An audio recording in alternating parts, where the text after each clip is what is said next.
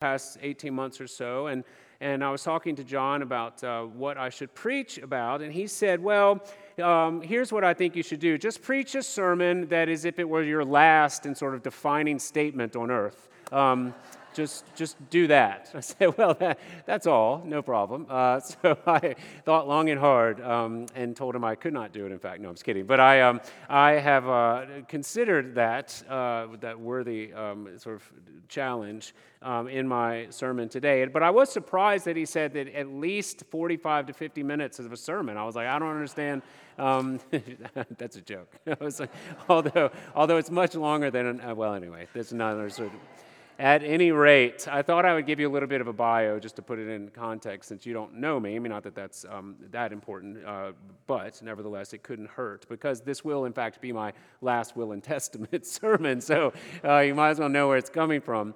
Um, I didn't grow up in the Anglican Church. I grew up in Baton Rouge. Um, and made my way to uh, uh, to school up in Virginia, Washington and Lee, where I met my wife, Liza. Um, and at that point, I was, as if you had told me that I would have someday been ordained in the Anglican Church, I would have laughed at you. I would have thought it was the furthest thing possible that I could have imagined. And yet, very shortly upon meeting her, I was introduced to a um, host of Uh, of older uh, men who had led the way and were, as I now understand, part of, of the growth and the seeding and the development of what we now call the Anglican Church in America. And so I was very quickly grafted into some great luminaries like the late Doctor Peter Moore down in Charleston and, and uh, various other people through uh, through the Communion, Bishop Lawrence, and, and, and a variety of people who, who encouraged me as a young man to come on over and uh, join the join the um, the team, and well, here we are after that. And so it's been quite a journey for us because we made our way uh, from the Diocese of Central Florida uh, in the Episcopal Church up to Trinity School for Ministry, uh, where we both studied, and then we went from there directly over to Europe, actually, to do pursue a doctorate in systematic theology, um, in part, as I'll explain later, to sort of continue to wrestle through some of these great questions, but worked in the Church of England for about six years, both in Berlin and in Vienna, Austria, which was a wonderful experience. Then made our way back here, um, b- before children, to the Episcopal Church up in Louisville, Kentucky, where I'd been the rec- uh, associate and then rector, and then that ran its course, and we found ourselves down here in Christ Church, Mount Pleasant, in the Anglican Diocese of South Carolina. So it's been quite a journey, um, and very uh, educational, and, and for the most part enjoyable, uh, but we are overjoyed and to be here with you all today and to consider um, this uh, diocese and this collection of churches and the people and the courage and the conviction and the, the history and all that has gone into creating uh, this, this particular, well, not just this church, but this collection of churches we have has been a um, something that I've observed my entire life and now consider it a great joy to be a part of. So that's a little bit of a nutshell. That's me, um, broad brush. But I went to Europe in particular, we went to Europe, I should say, to a very particular and specific theological question. And that was the question of why was it so important that the doctrine of justification by faith alone split the entire Western church? Why was that such a big deal?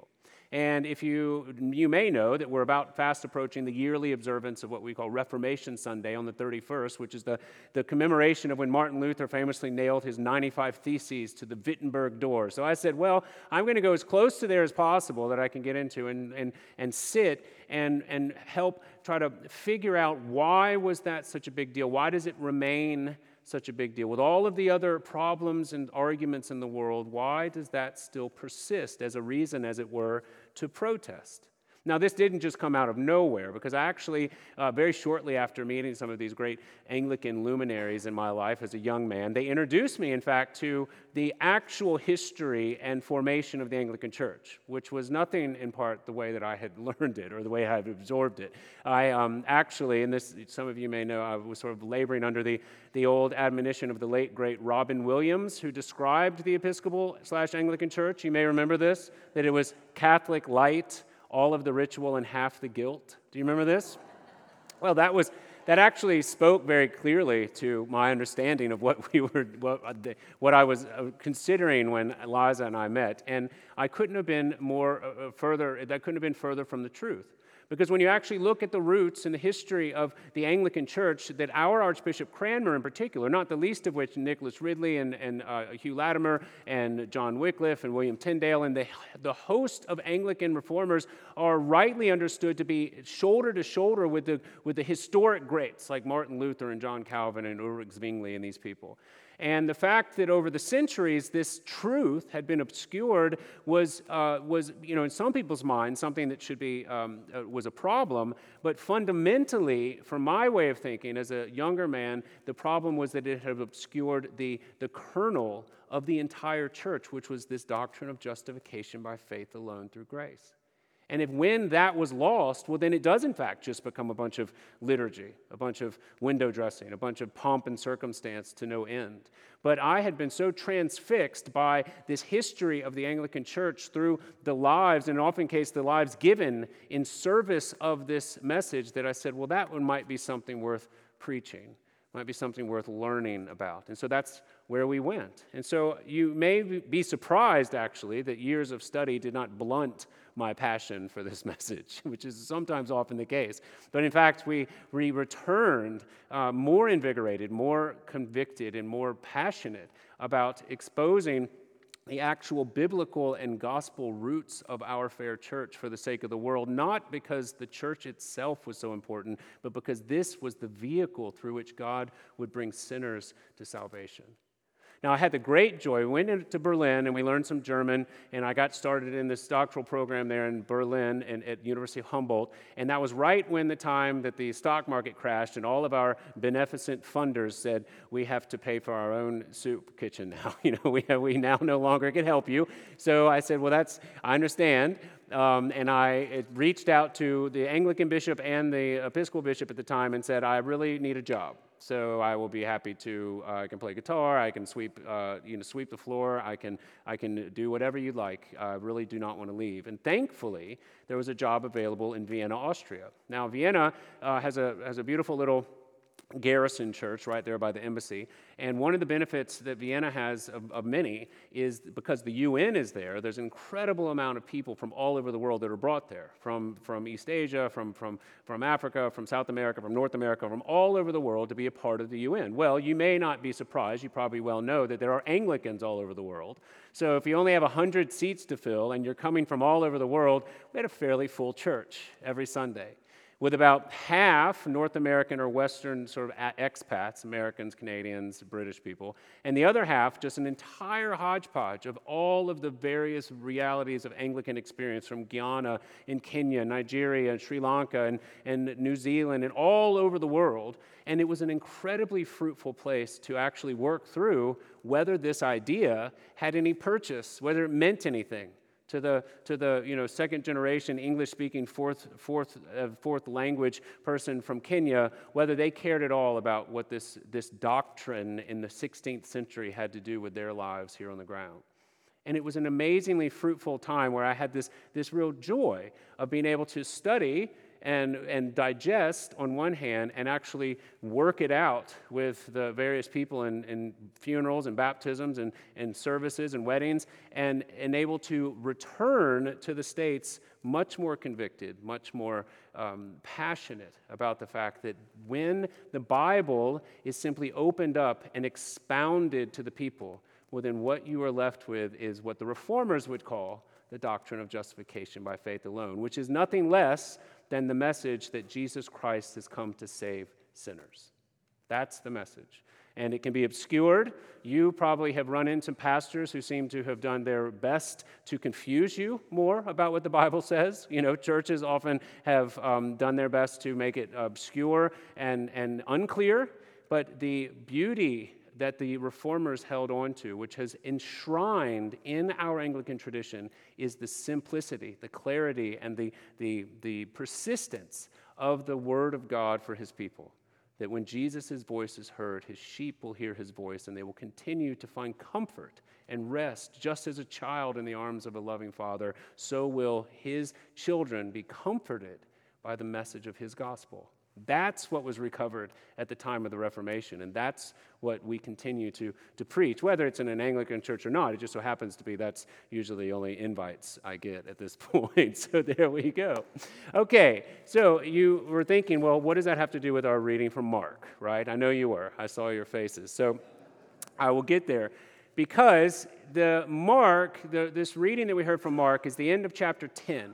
Chapter ten is interestingly situated within Mark's gospel because it's the final chapter before the triumphal entry. You remember the triumphal entry, where Jesus on the colt, Hosanna in the highest, blessed is he who comes in the name of the Lord. The palms are dropped in front of him, and you had this incredible celebration of Jesus, which very quickly, within a week, would turn from cries of Hosanna to cries of crucify him.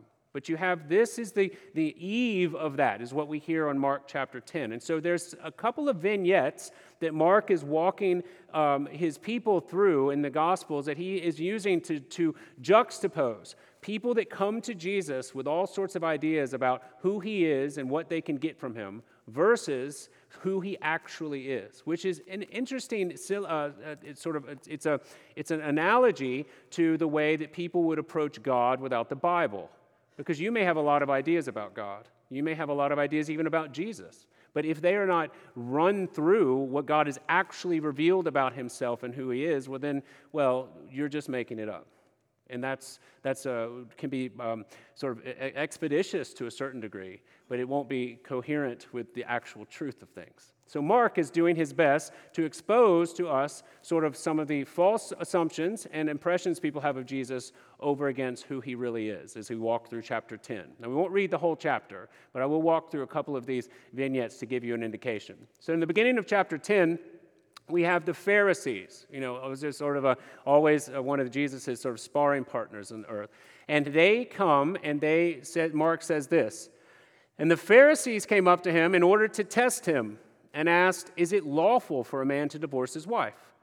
And Jesus answered them, what did Moses command you? They said, Moses allowed a man to write a certificate of divorce and to send her away. And Jesus said to them, because of your hardness of heart, he wrote you this commandment. But from the beginning of creation, God made them male and female. Therefore, a man shall leave his father and mother and hold fast to his wife, and the two shall become one flesh. So they are no longer two, but one flesh.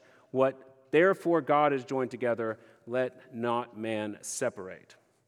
So Jesus goes ahead and begins to, as is his, as is his um, sort of pattern, navigate with the Pharisees, and as it were, sort of, um, sort of have this this this interplay with knowing that they were testing him, and he just lets them. He he he has this this interaction with them where he sort of navigates out of their grasp. He doesn't allow them to, as it were, trip him up in his words. And we see in this interaction with Jesus a certain group of people who are trying to figure Jesus out, trying to, as it were, take him down a notch or two. Perhaps they're they're trying to, to get in and sort of figure out what is really going on with this guy, and Jesus evades this sort of designation. He evades the, the, the trap that they've laid for him.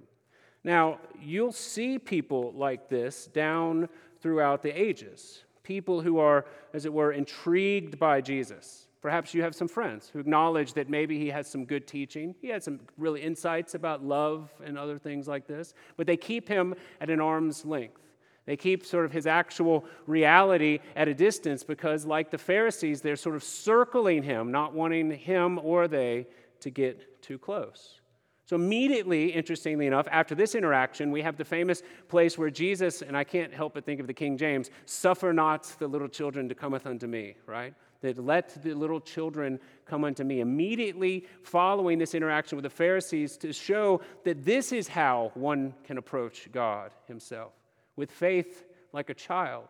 Not an ignorant, unthinking faith, but an actual trusting and well-developed faith. As I say all the time, you know, when I do baptisms, children may not be able to articulate a lot of things, but they have a lot of beliefs. They have a lot of faith. They are certain that I am not their mother. They are certain of this. They are, when they hand it to me, they are certain that I am not the one who feeds them, and that they are surely going to be better off the sooner sooner I can pass them back to their mother. That is deeply held faith by the little babies. And, and this is part of what Jesus is saying, is that the faith of a child is not uninformed, but is trusting, is true and pure. And that is how you approach me, not with a test and a trap, because we'll see how who wins in that interaction. Well, immediately after this, we have the, as it were, the famous interaction of Jesus with the rich young ruler. You know, this man who comes to Jesus immediately and he says, "Good teacher, what must I do to inherit eternal life?" Already indicating the type of relationship that he thinks he has with Jesus as a good teacher. And what does Jesus immediately do? Begin to instruct him. "Why do you call me good?" he says. "No one is good except God alone."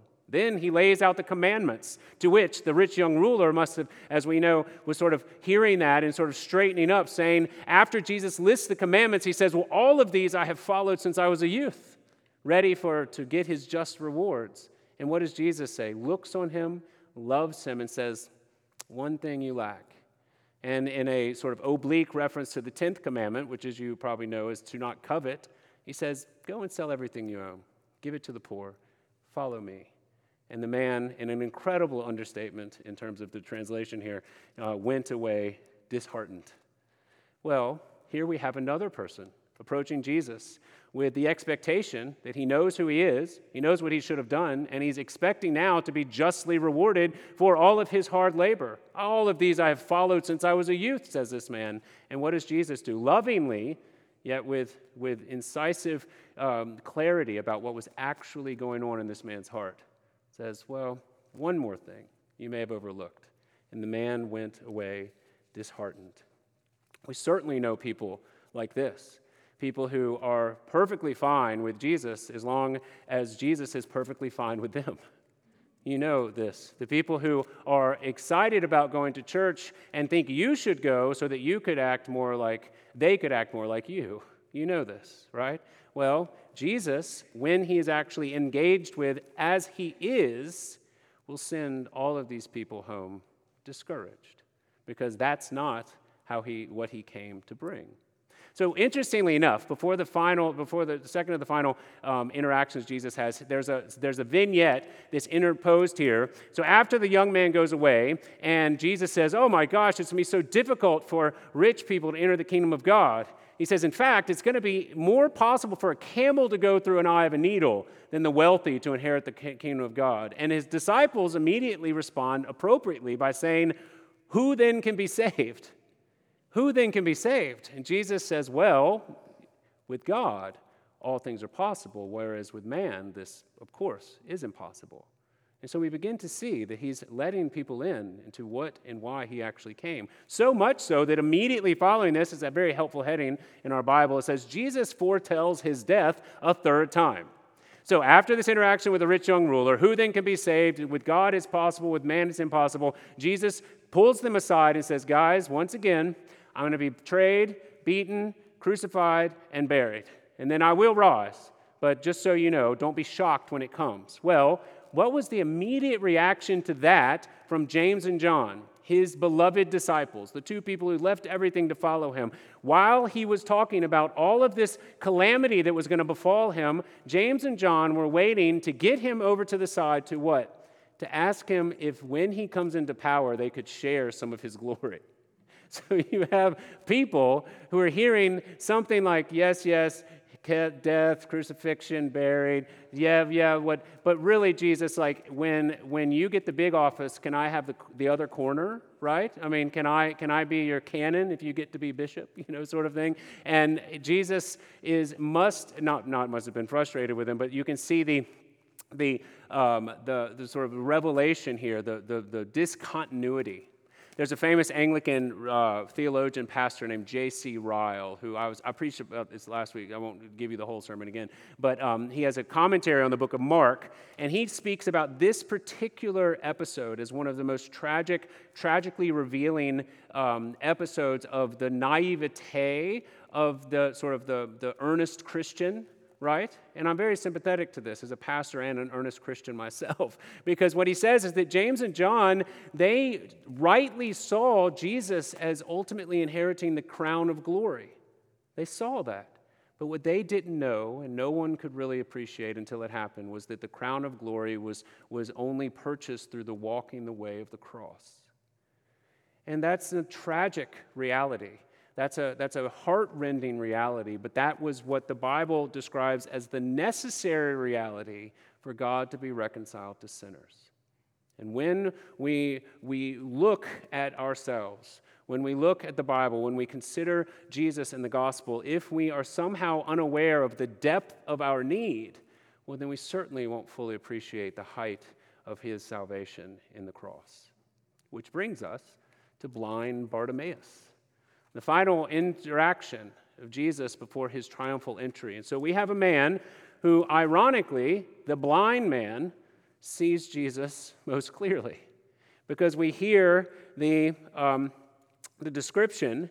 When they came to Jericho, he was leaving Jericho, you know, these disciples and a great cloud and a great crowd. Bartimaeus, a blind beggar, the son of Timaeus, was sitting by the roadside, and when he heard that it was Jesus of Nazareth, he began to cry out, saying, "What? Son of David, have mercy on me." So simultaneously, in this juxtaposition of these two appellations, I mean, these two these two requests, we have the Son of David, the the, the promised Messiah, Second Samuel chapter seven, the, the, from the lineage of David would come a Redeemer and a Savior. But how would this Savior come? He didn't say, "Son of David, give me more money. Son of David, send me a political system that would work. Son of David, send me a philosophy that will right my life." He, he said, "Son of David, have mercy on me." And so you begin to see right there that rightly understood, the need in the face of Jesus is the right confession of Jesus having met that very need. This is why the gospel of justification by faith alone is not a mere academic uh, idea. It's the lifeblood of our entire proclamation to the world.